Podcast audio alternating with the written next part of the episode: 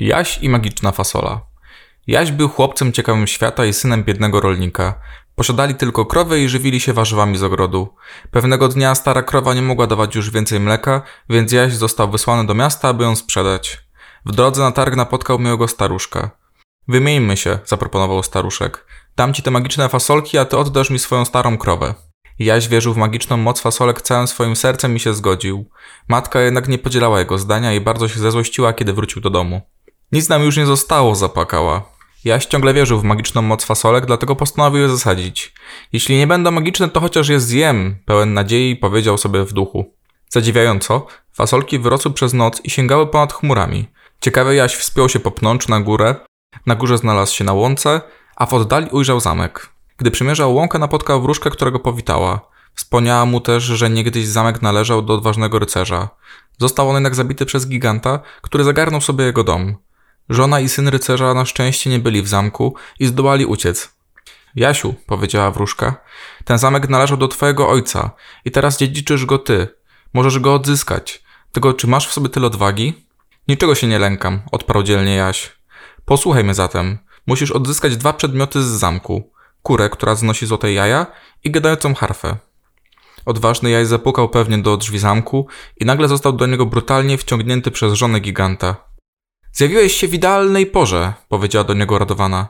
Potrzebuję nowego sługi. Rób to, co mówię, albo mój mąż cię pożre. Tak jak twoich poprzedników. Ale nie martw się, ukryję cię dobrze. Niedługo później gigant wrócił do domu. Jaś ukrył się w kuchennej szafce i usłyszał ryk. Och, cóż za radość. Czuję zapach małego chłopca. Żywego czy nie, obłożę nim kanapkę. Nie, kochanie, powiedziała żona giganta. Czujesz tylko ten wyborny stek ze słonia. I z tymi słowami nałożyła mu duży kawałek mięsa. Dni płynęły, a Jaś musiał pomagać w obowiązkach w zamku. A wieczorami zawsze chował się w tej samej szafce. Pewnej nocy Jaś wyjrzał przez dziurkę od klucza i ujrzał giganta z kurą, która znosiła złote jaja. Kiedy tylko gigant zasnął, Jaś wybiegł z ukrycia, porwał wyjątkową kurę i kierował się ku łodydze fasoli, by zejść na dół. Po pewnym czasie Jaś ponownie wspiął się po pnączu fasoli, żona giganta nie należała do najbystrzejszych i go nie rozpoznała. Co więcej, znów uczyniła go swoim sługą. Wieczorem gigant liczył pieniądze i zasnął, a wtedy Jasiu szybko napełnił swe kieszenie monetami i uciekł do domu. Jasiu powrócił do zamku po raz trzeci i znów żona giganta go nie poznała i ponownie zagnała go do pracy. Gdy udała się na wieczorną przechadzkę, gigant wyjął swą złotą harfę i poprosił, by zagrała mu piosenkę, aż w końcu usnął. Korzystając z okazji, Jaś chciał porwać harfę, ale gdy ją podniósł, ta zaczęła krzyczeć – Panie, mój panie! I gigant się obudził, a Jaś zaczął gnać ku łodydze fasoli. Gigant biegł zawzięcie ku niemu. – Podaj mi sikierę! – zakrzyczał Jaś do matki, gdy zaczął schodzić w dół pnącza, który już po chwili zaczął rąbać. Gigant spadł i uderzył się tak mocno, że to był jego koniec. Zmarł.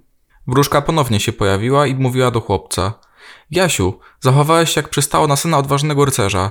Czas, byś powrócił do swego zamku. Tym razem udała się razem z nim. Po drodze zatrzymali się w wiosce, która leżała blisko zamku. Wróżka poinformowała wszystkich o powrocie syna odważnego rycerza i o tym, jak powalił giganta, który nękał ich przez długie, długie lata. Mieszkańcy wioski chętnie pomogli Jasiowi w przegnaniu żony giganta, która uciekła, gdy tylko go zobaczyła. Jeśli naprawdę wierzysz w magię, stanie się ona prawdziwa. Właśnie dlatego Jasiowi udało się odzyskać zamek, bo uwierzył.